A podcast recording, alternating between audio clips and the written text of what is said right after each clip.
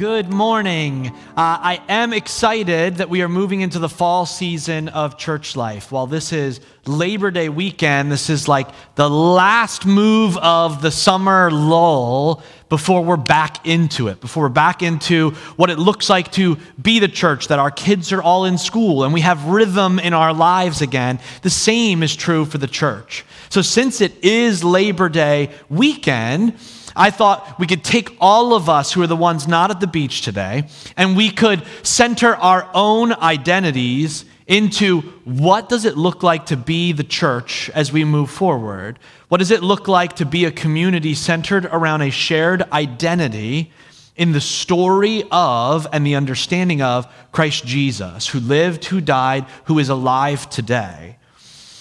I'm going to give you a warning or a heads up. We're going to close out this service in a bit of a non traditional way, certainly non traditional for us at PAG. So I'm just telling you up front so you're not scared at the end. Our altar response at the end, I'm going to challenge you to pray in groups of two or three with people around you. Um, and I'm going to challenge you to pray out loud in those two or three groups. So if you're really, really nervous and that gives you deep social anxiety, um, just show grace to one another in that process. But I think it is important that as we move forward as a church, we begin to shift our understanding and our identity from something Pastor Brian or Rachel or the team is leading from the stage to something we are all participating in together. And to own the vision of Pennington AG Church of leading people to Jesus includes our collective leading one another closer into relationship and intimacy with Jesus. You are a part of this, you are a participant in this work we are doing. Amen? All right, not as strong as usual. Okay, Acts chapter 2, we are looking at for two weeks. This will be our first week on it next week. Um, a longtime missionary friend and partner in ministry with the church, Dale Code, is going to be preaching on the exact same verse I'm preaching on today, and we're going to be looking at it from two different angles. If you have your Bibles with you, you can turn to Acts chapter 2, verses 42 through 47. There are also Bibles underneath every other chair. You can grab them there, it'll be on the screen behind me as well. Acts chapter 2, starting in verse 42, reads as this All the believers devoted themselves to the apostles' teaching and to fellowship and to sharing in meals, including the Lord's Supper, and to prayer. A deep sense of awe came over them all, and the apostles performed many miraculous signs and wonders. And all the believers met together in one place, and they shared everything that they had. They sold their property and possessions and shared the money with those in need. They worshiped together at the temple each day. They met in homes for the Lord's Supper, and they shared their meals with great joy and generosity, all the while praising God and enjoying the goodwill of all the people. And each day the Lord added to their fellowship those who were being saved. This is the word of the Lord. Let's pray. God, we invite you to speak to us, guide us, and shape us by your word, by the example of your early church and the story they shared. May we grow in more intimacy of you and be open to receive what you have for us today. In your name, amen. I am an avid, I feel like I'm confessing this, an avid pickleball player. Uh, you may have played the sport at some point. It is the fastest growing sport in America. No joke, no lie. It is taking over everywhere. It was just recently, four weeks ago, on CBS, nationally televised, a pickleball tournament. John McEnroe, tennis fame, just this last week went on a long rant of how he does not like pickleball. Sam Querrey, an American professional tennis player, retired in this U.S. Open and said, In my retirement, I am going to become a professional pickleball player.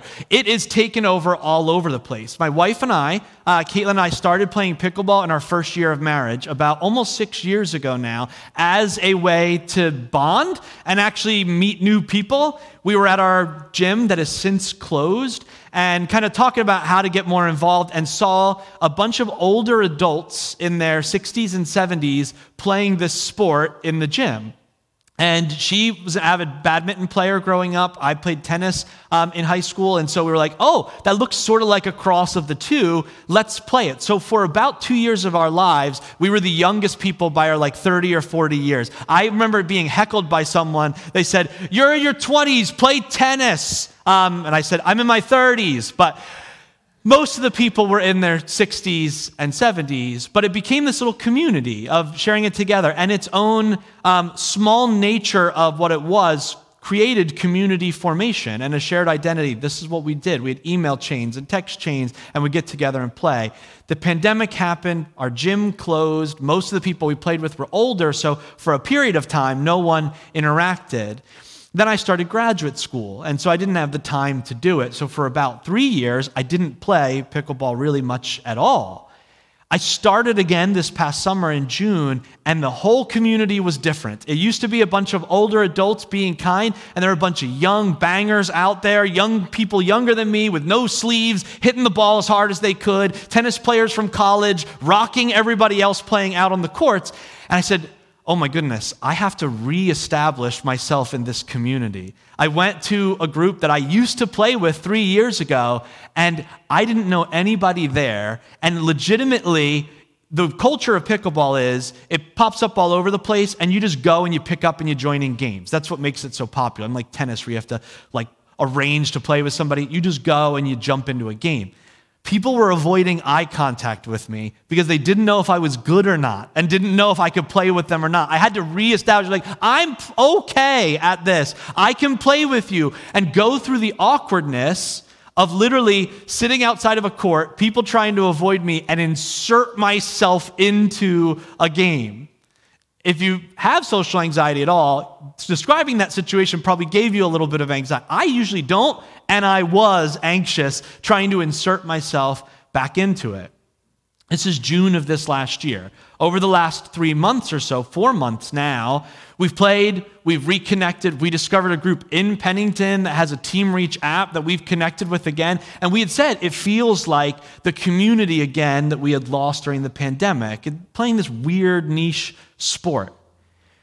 This is just one example of what community formation and the struggle of it has felt like over the last few years. Communities we were a part of, intimate groups that we shared identity with, drifted and shifted.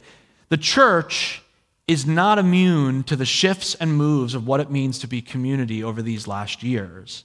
In the same way, a stupid little sport and game that we play, even more so in the church, it's apparent there is work we need to do. There are moments of vulnerability, putting ourselves out there, we need to do in order to rediscover, recover, and form back into the shared identity of what it means to be a follower of Jesus. Pennington AG, what does it mean that our vision statement is leading people to Jesus?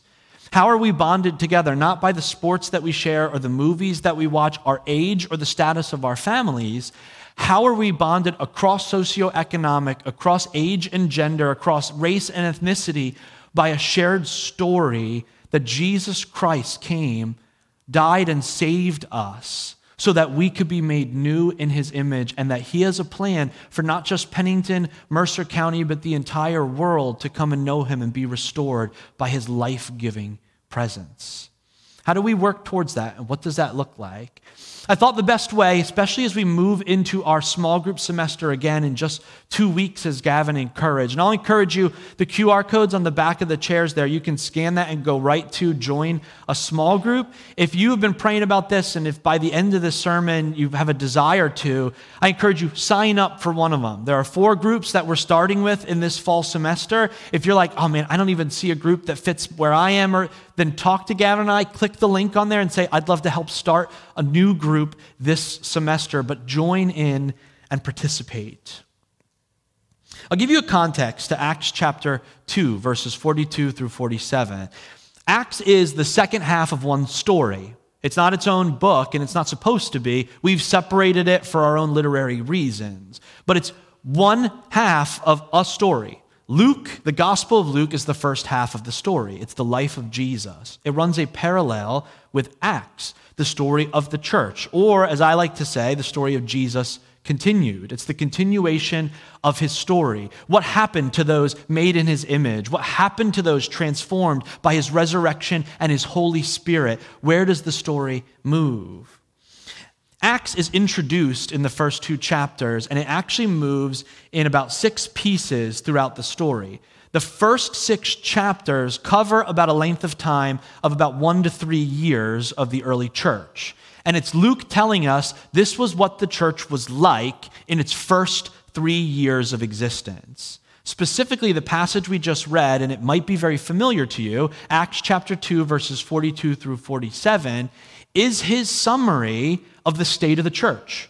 Like we every year at a business meeting write up a state of where the church is. This is what we're doing. This is where we're going. It's Luke's update on this is where the church is at at this point in time. This is what it looks like. This is what we do. This is who we are. And there's four things Luke focuses on, a fifth kind of framing of it. But he says they were devoted to these four activities. And as we see in verse 42, the activities are the apostles' teaching, the fellowship, the sharing of meals, and the practice of prayer. And I want to frame these up for us today to simply see them as the sharing of the story of Jesus and how we understand Scripture through the lens and life of Jesus, time spent together as a fellowship. Literally, time spent together, eating, sharing, praying, studying, living life together. Third, the ceremony. It says the breaking of bread or the meal of communion itself, the Lord's Supper the ceremonies that remind us and embody Christ. And then, fourth, prayer, or the practicing of this story we are learning. We're going to look at them each in part. But first, let's talk about being devoted to it. It says, they devoted themselves to these four acts. And I want to begin with I think devoted or devotion itself has become actually a controversial topic because devotion we actually see in the context of people who are fanatical. I think it's how we kind of understand it now. Someone who's really devoted is someone who maybe has lost grip on the reality. Like they're too much into that. We see them at a parade or at a protest, and we see kind of crazy rhetoric sometimes on social media. Or we see someone, it's impossible to have a normal conversation with them. They can't see beyond their own ideas, they're extreme in their views. And so devotion almost has been seen as this kind of negative thing. It's more of an honor to, I have a wider perspective and I can hold a lot of ideas and I can move this together. I'm not advocating us becoming extremists, but how do we rediscover what it meant when the church was devoted, committed to what it is they believed and who they were by that belief? The language Luke uses is clear. The early church was known for being uncompromisingly focused on the story of Jesus.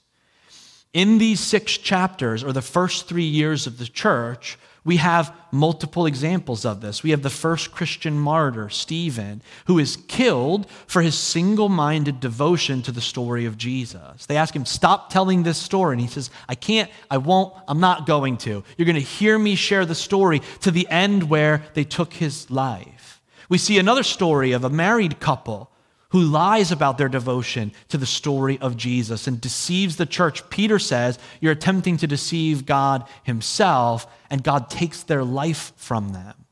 Not to mention the myriad stories of floggings and arrests and floggings and arrests. And they released them, stopped telling the story, and they said, Nope, not going to happen, and then re arrested and flogged again. Luke tells this as to set the tone that we were uncompromisingly devoted to our shared identity in who Christ Jesus was and is and was continuing to be in our community. This is how far we went. Let's look at what they were devoted to. And we're going to look at Luke's description of four actions that they were devoted to. We're going to break them each down and then see how they apply to us today. Let's look at the background. The first thing they're devoted to is the story. Devoted to the story, or as Luke calls it, the apostles' teaching. What the apostles' teaching was, was how to understand the Old Testament through the teachings and ministries of Christ Jesus, ministries including his resurrection. It says, all the believers devoted themselves to the apostles' teaching. For the apostles' teaching in Acts, it's three things. When they, whenever they say the teaching, or as Paul will often call it in his letters, the tradition, the tradition you were given, it always means three things. Three things is the story. The story is number one, the words of Jesus. What did Jesus say and teach? Famously in Matthew chapter 5 through 7, Jesus' Sermon on the Mount, his parables, his teachings, they would teach these to each other. They would share these with each other. This is what Jesus said. This is what he taught. This is how he taught us to treat each other. This is how he taught us to understand the works of Moses and God setting the Israelites free. He taught us to understand and live differently.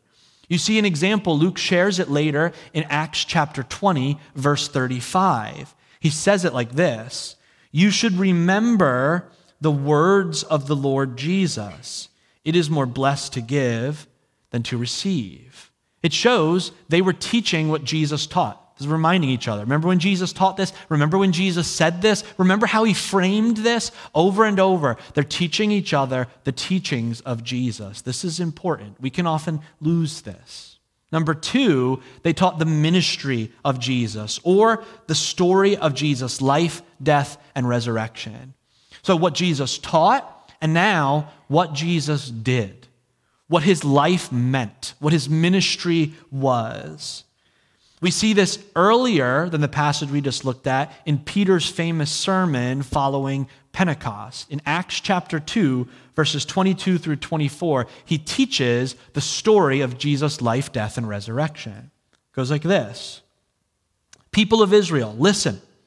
God publicly endorsed Jesus the Nazarene by doing powerful miracles, wonders, and signs through him, as you well know. But God knew what would happen, and he prearranged, his prearranged plan was carried out when Jesus was betrayed. With the help of lawless Gentiles, you nailed him to a cross and killed him. But God released him from the horrors of death and raised him back to life, for death could not keep him in its grip. We call, in some ways, this um, Jesus' substitutionary atonement or his life, death, and resurrection. And so we teach what Jesus taught. Then we teach what Jesus did.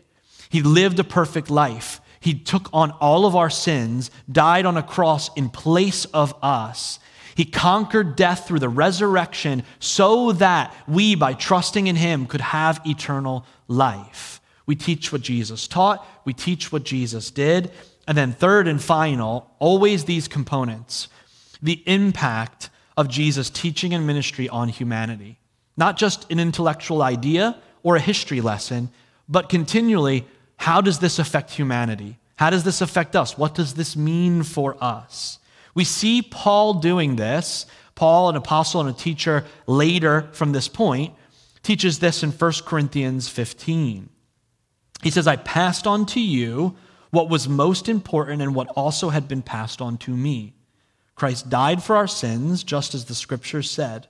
He was buried and he was raised from the dead on the third day, just as the scriptures said. They take it, and now what does this mean for us? How do we apply this into our lives? Not just did Jesus become a resurrected new humanity, but what does it mean that he calls us to now live as resurrected new humans? How do we live this out? How are our lives different? How is this community now different? So, repeatedly, they would tell this story.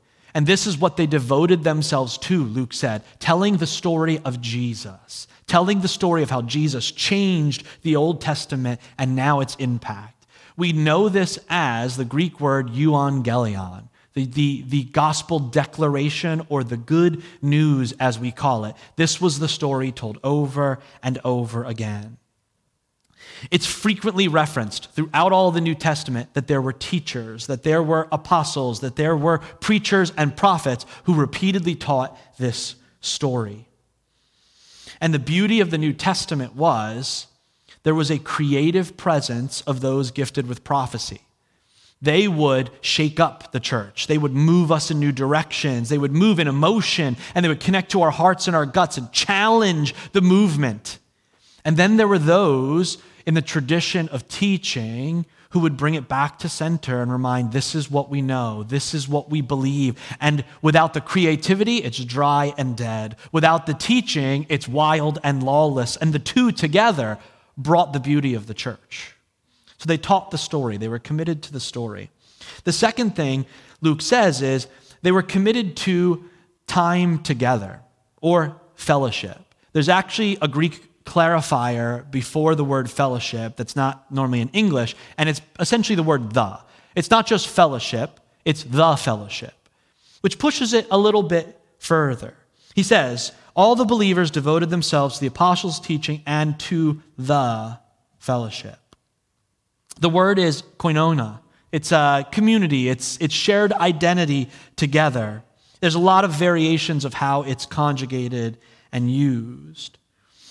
When we say fellowship, and it's normally an old school church term, fellowship, we see the idea of community, a potluck, everybody bringing a different food they've made, spending time together. But when you add the in front of the word fellowship, it becomes a shared identity.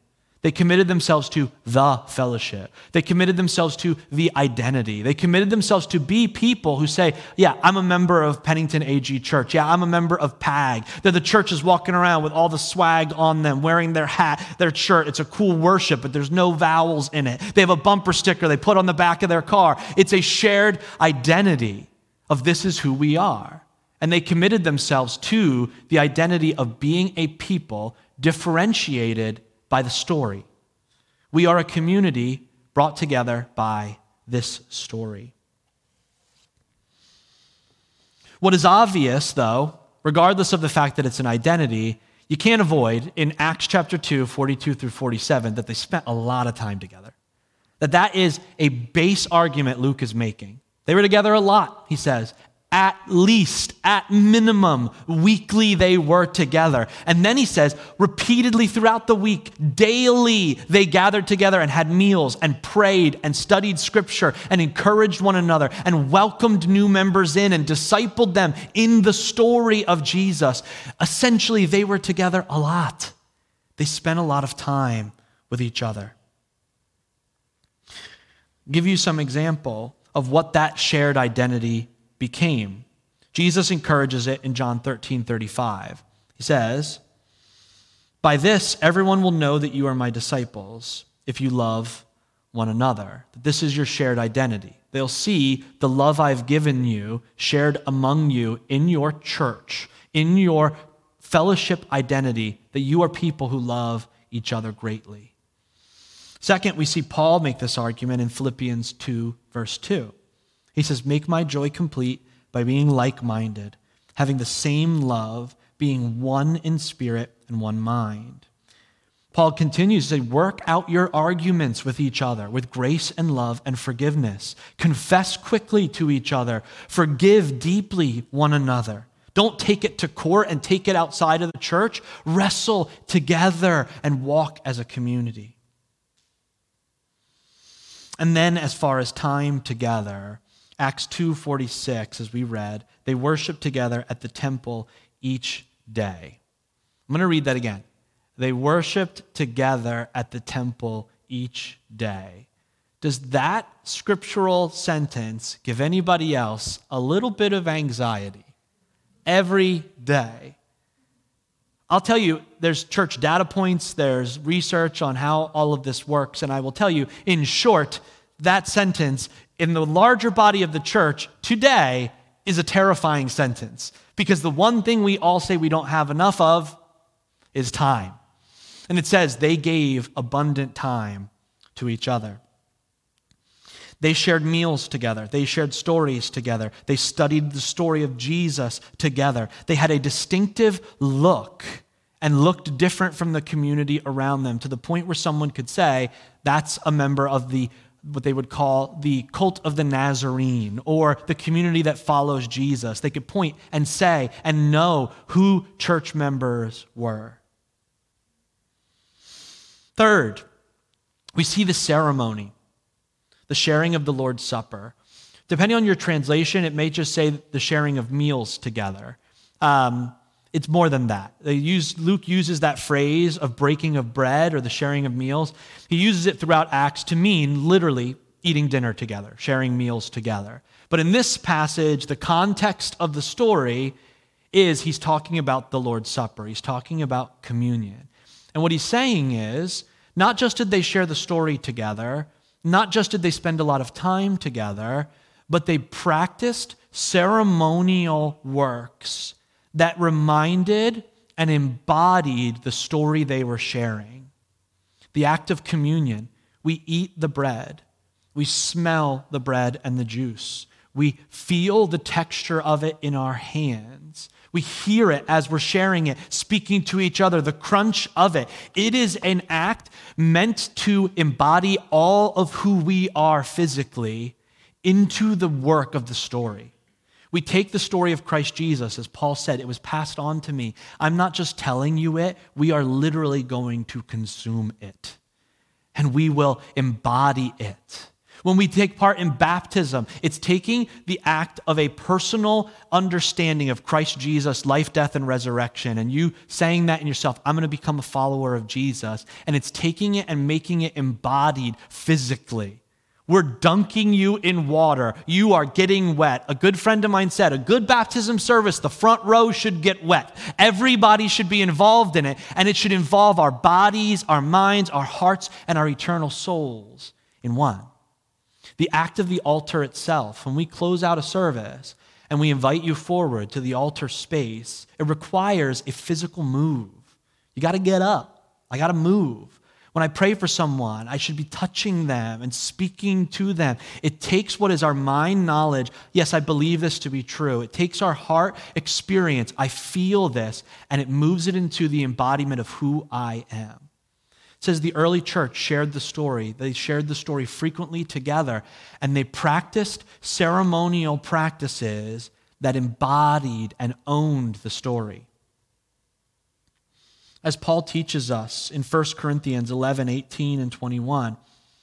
He says, This is the longer version of a small passage we normally read during communion. This is a bit of the context. He says, First, I hear that there are divisions among you when you meet as a church. And to some extent, guys, I believe it. But of course, there must be divisions among you so that you who have God's approval will be recognized. He's saying some of you are not bought in, and that's obvious.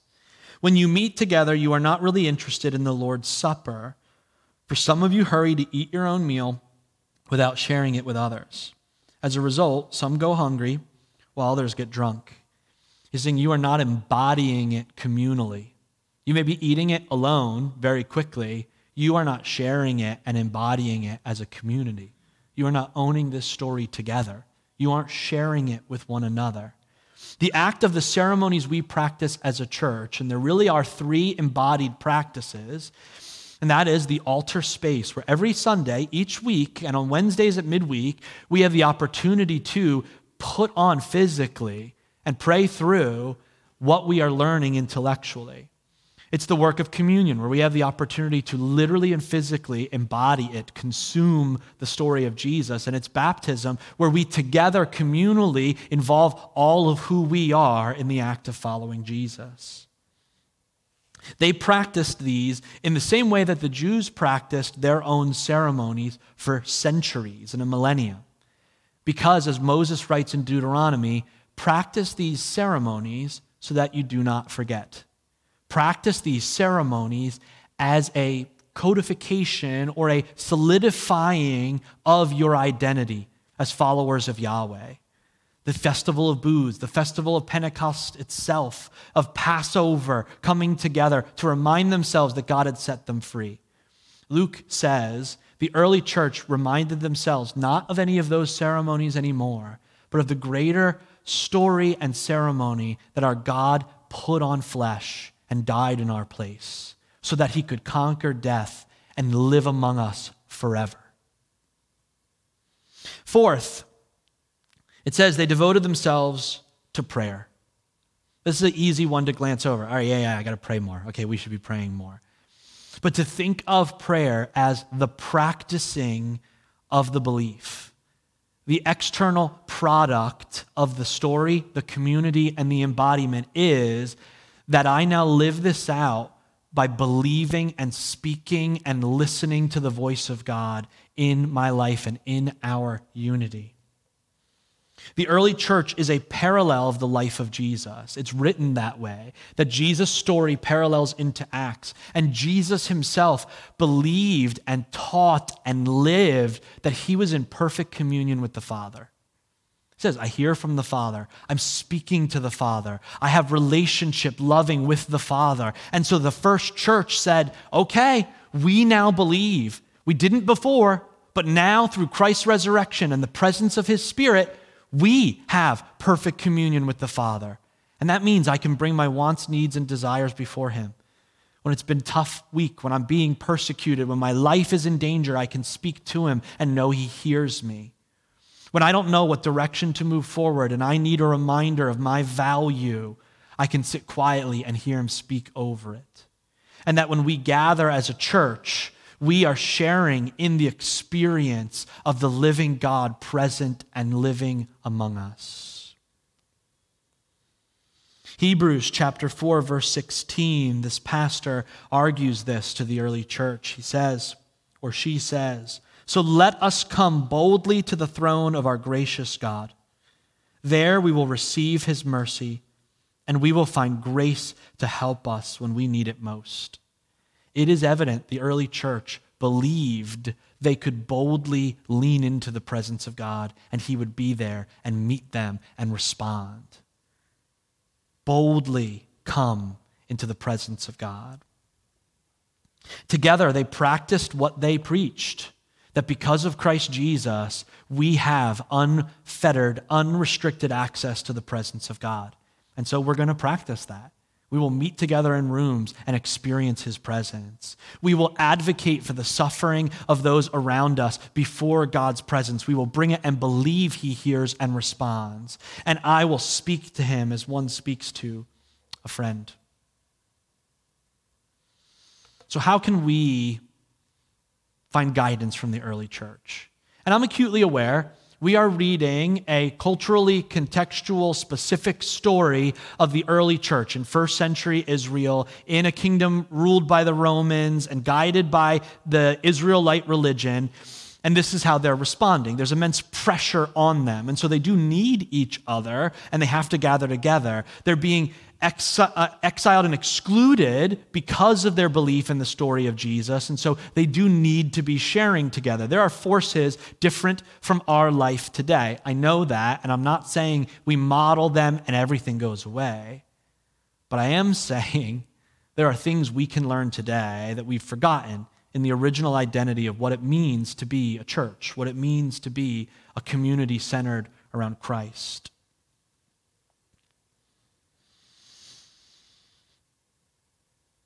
There's a lot to learn about the devotion we see in Acts.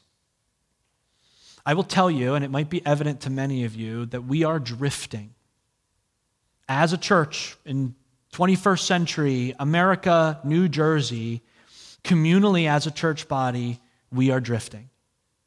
You can feel it in our conversations with one another. We're not always on the same page. We don't always feel like we can be vulnerable with each other. We've come off of a pandemic, and multiple times we've said, we've discussed, I don't even know everybody at PAG now because we've come in and I don't know how we're communing. We didn't have small groups and we were wearing masks and it was hard to see. And there is drift. There have been multiple divisive ideas dropped into the center of the church like a bomb that have fractured us. And I think that there is power in returning back to what devotion defines and unites the church. And it begins by the story of who we are and why we are. We center our church family in the story of Christ Jesus. It's where we start, it's where we return to, it's where we encourage each other, And it may sound simplistic to say it, but I'll be vulnerable with you. I am a pastor. I've done this for 13 years. I've studied it. I'm still studying it. I've been a Christian for 25 years, and I grew up in the church. I, in the last year, have quantifiably read my Bible less than I did three years ago. I know it. I can feel it. I can see it in my patterns and how I track my YouVersion Bible status. I can see it. When we discuss Scripture together, there is more distrust and questioning of, well, where are you getting that from? Why are you pulling it that way? How do you understand this? How do we walk this journey together? The story of Jesus is guided by the Holy Spirit to become what we know as the Bible. And if we don't believe that, and if we can't grasp that, and there are long conversations you can have to get to that point, but it's what grounds us, is that the Holy Spirit is moving and working to protect the story of Christ Jesus, who he was, who he is, who he always has been, how he was moving through the Old Testament, and the product of his life and resurrection in the New Testament, and that God's Holy Spirit preserved and protected that story in what we now know as the Bible. And that as we return back to that story, we see it shape us and align us. That a portion of our time should be devoted to the study, interpretation, and application of the story of Christ Jesus. I have communities all throughout my life. I have communities centered around pickleball that I play. I was able to, on vacation in Seattle on the West Coast, via the beauty of social media, uh, find groups that met at parks and go and play pickleball. And it felt just like I was back in New Jersey playing the same sport, talking about the same things. Oh, what paddle do you have? Oh, I've used this one. All of these things. I was like, oh, it's the same community that I had back here because of this sport. I have communities that are centered around my love of hiking or the different movies that I love or the fact that I'm from New Jersey and that I love pizza. I have a lot of miniature communities. We need to ask ourselves the question of which community defines who we are. In the early church, it said, I may be a lot of things. Paul says, literally, I am a lot of things, and I am born in a lot of places and have studied many things. I'm Roman, I'm a Pharisee, I'm an Israelite, I am someone who can argue logic. I am also, and most dominant, a follower of Christ Jesus. And it's a time for the church to reevaluate what defines us as who we are. And I think there's a lot of work that we can do in order to redefine ourselves and align ourselves by the story of Christ Jesus. This semester and this fall, we are moving back into small groups for our first time in a year in the way that we've understood them, being together, in a room, sharing our lives together. And we have decided and discerned that Scripture would be at the center of each and every one of these small groups. And not just, oh, here's a book on it, but literally taking a gospel story, Gospel of John, and every week we meet walking together. How do I understand this? Where is this story impacting me? What does this story say? What is happening in this story? And how do we apply it to our lives? That when we meet together on Sundays for this whole fall, we are walking through Scripture, not a topical study, but 10 weeks through Hebrews to remind ourselves of the story of Christ Jesus at the center of who we are. When we gather at a midweek formation, we are studying a narrative of Scripture and then applying it into our community in prayer. To remind ourselves again of who Jesus is and if we need to argue that out, to argue it out. We may have drifted on who and how we understand Jesus. That's not okay, but it's okay to acknowledge and work our way back into who he was and is and always will be in our lives, and to stamp together this is why we exist. We are not a church because we're in Pennington. We are not a church because we're in New Jersey. We are not a church because we like this semi modern way that we do it. We are a church because we have aligned around the story of Christ Jesus. Amen? And this is who we are. The second is time to find and create ways to share the story of Jesus together. Sunday gatherings are a tradition from the beginning. We see it here in Acts chapter 2 that weekly they met together in the temple and they shared the story. They walked it together.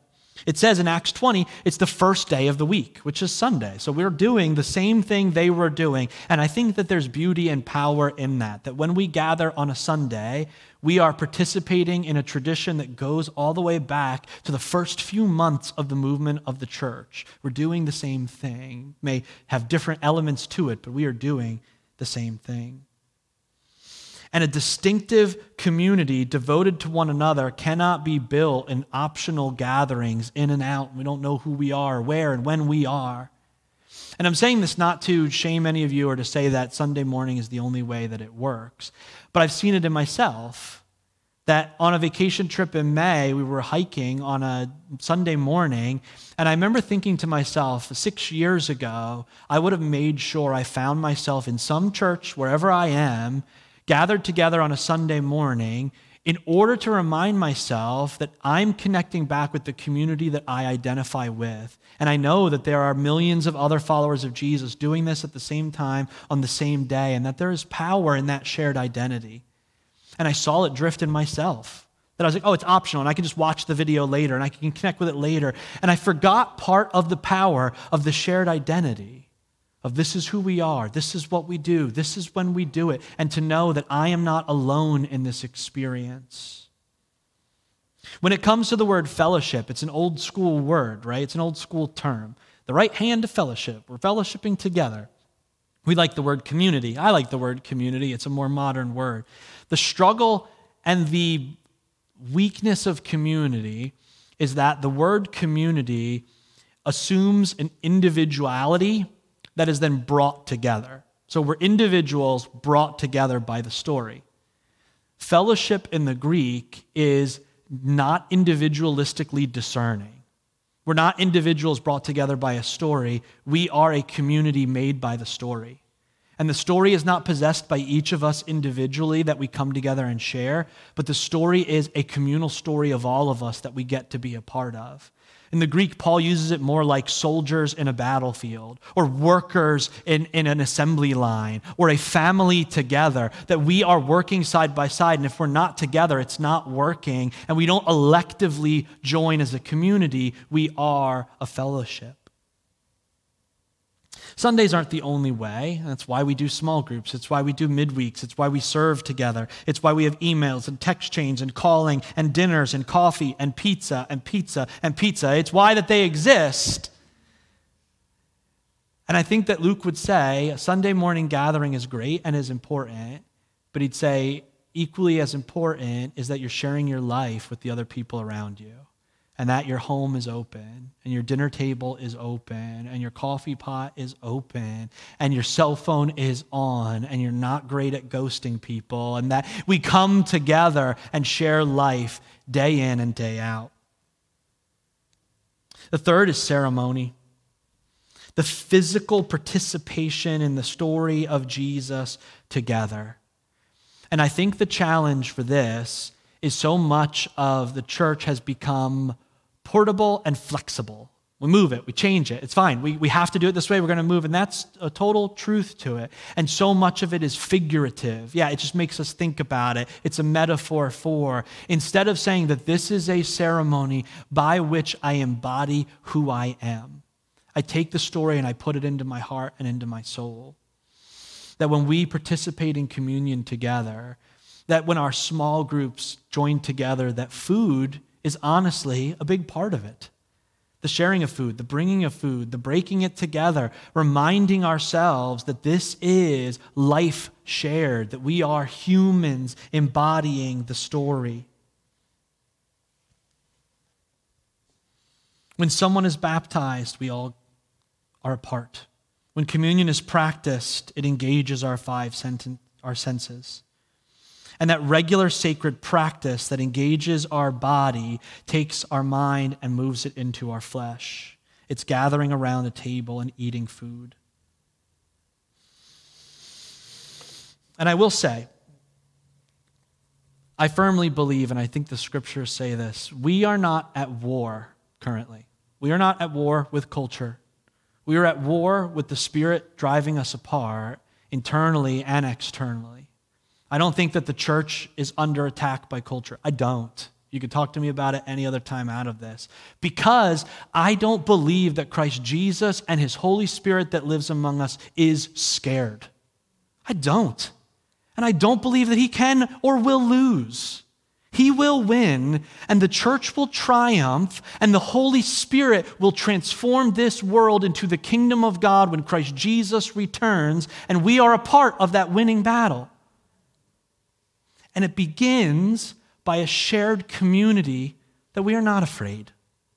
And so we give generously and we love openly and we're vulnerable by choice to one another.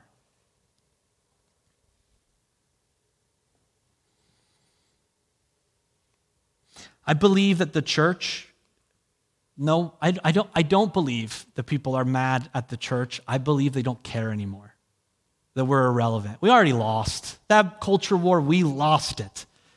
The church is now the minority, which means we are now in the place that the early church was in 2,000 years ago. And there's great comfort in that. As we gather together and identify what does it mean to be a minority group advocating for love and justice and grace and mercy in a world that's winner take all. This is why I believe the ceremony is important because I know a whole generation following me that is saying it's just not working. Church is just not working. If you've never heard a Gen Z person say that, get out of your own house and talk to one of them. It is the repeated presence of TikTok. Is this doesn't work anymore. It's not helping me with my anxiety. It's not helping me in my socialization. It's not making me a kinder or more generous person. And it's not that I've stopped believing in God or that God is a loving person or that Jesus Christ existed. I just don't believe in this anymore. The ceremony is part of what grounds us and reminds us who we are and why we do it. It is what prevents us from drift. And lastly, the practice the practice of coming to meet God together. Prayer is the practice of faith, it is practicing what we preach. It's sitting in silence in my living room for 20 minutes where the whole world would discern that I'm doing nothing. And I would say, in this time, I am quieting the chaos of my mind and heart to tune back into the presence of the God that lives in me and is moving this whole world towards righteousness and justice. It is saying that when we gather together and we express our needs and collectively identify before God that this is where we are hurting, that I believe that is doing something transformative and impactful into our world. It is sharing together a practice of listening to the voice of God, a voice that is often much more patient than I am. It is preparing and responding and making space and time that what we believe is worth the space. It's praying before service, it's responding after service. It's prayer and response in small group of taking what we've studied and praying it out together it's moving in our midweeks to take all of Scripture and responding and activating it in prayer. It's waiting and believing. And I want to close by reading out the rest of this. I said Acts 2 42 through 47. We've really just done Acts 2 42. And I want to read verses 43 through 47. This is what the church did they shared the story they spent time together around the story. They embodied the story through ceremony, and they practiced the story in prayer. And then Luke says, when they did these four things, when they devoted themselves to these activities, this is what happened. This is the product. And my heart longs and yearns for this product, for this result in the church. It says, a deep sense of awe came over them all. And the apostles performed many miraculous signs and wonders. And the believers met together in one place and shared everything that they had. They sold their property and possessions and shared the money with those in need. They worshiped together at the temple each day, and they met in homes for the Lord's Supper. They shared their meals with great joy and generosity, all the while praising God and enjoying the goodwill of all the people. And each day the Lord added to their fellowship those who were being saved. To believe that the world outside of the walls of the church community would have a hunger for what we have. And that in our community, when we are lonely, when we are struggling, that we would say, I need to turn back into my church community. I need to turn back into my fellowship. When we are in need with our resources and our lives, that we would say, I'm turning back into my church community, seeking the fellowship of my community in Christ Jesus to feed me, to walk alongside of me, to encourage me, to love me and that it would attract all of those hurting and longing for something more. What can we do right now? I warned you, and this is how we're going to close. I'm going to challenge you in groups of three ish to pray over each other. And what I want you to do is pray out loud. If it starts to get a little distracting or a little loud, just embrace that as we're community together. We're advocating together for each other together. But to speak this out, to embody it. I'm gonna, I'm going to encourage you to be brave. And I'm also going to encourage you that from the stage, I can see when you slip out the back door. Okay, three things we're praying for.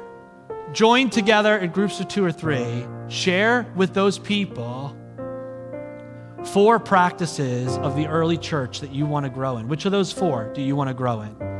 Is it in the story? To immerse yourself into the scriptures? To study Jesus, his life, the text we have about him? Is it time? I just need to make more space for my fellow brothers and sisters in Christ. I need to make more space in a small group in life shared. Is it ceremony that I need to embody this back? I need to treat this with the sacredness God has called it with? Or is it with the practice? If I'm not practicing this, I'm not speaking this out and believing this. So share with your group. You don't have to be too vulnerable, but share with them which of these four you feel like God's putting on your heart and discerning that you want to grow in. And then pray over each other out loud to take a step and for our larger Pennington AG community. I'm going to invite the worship team to join me up here. And I'm going to invite you to stand with me so you can find your groups, but pray out together before you join into your groups. Lord, I pray over the community today. I pray, God, that we can find encouragement, challenge, and empowerment from the story of the church, how you worked among them, how you grew in them, how you shaped and moved them. May we be shaped and moved in that same way. Across time, you have not changed, Jesus. And we pray, Lord, that we can be a community devoted to you.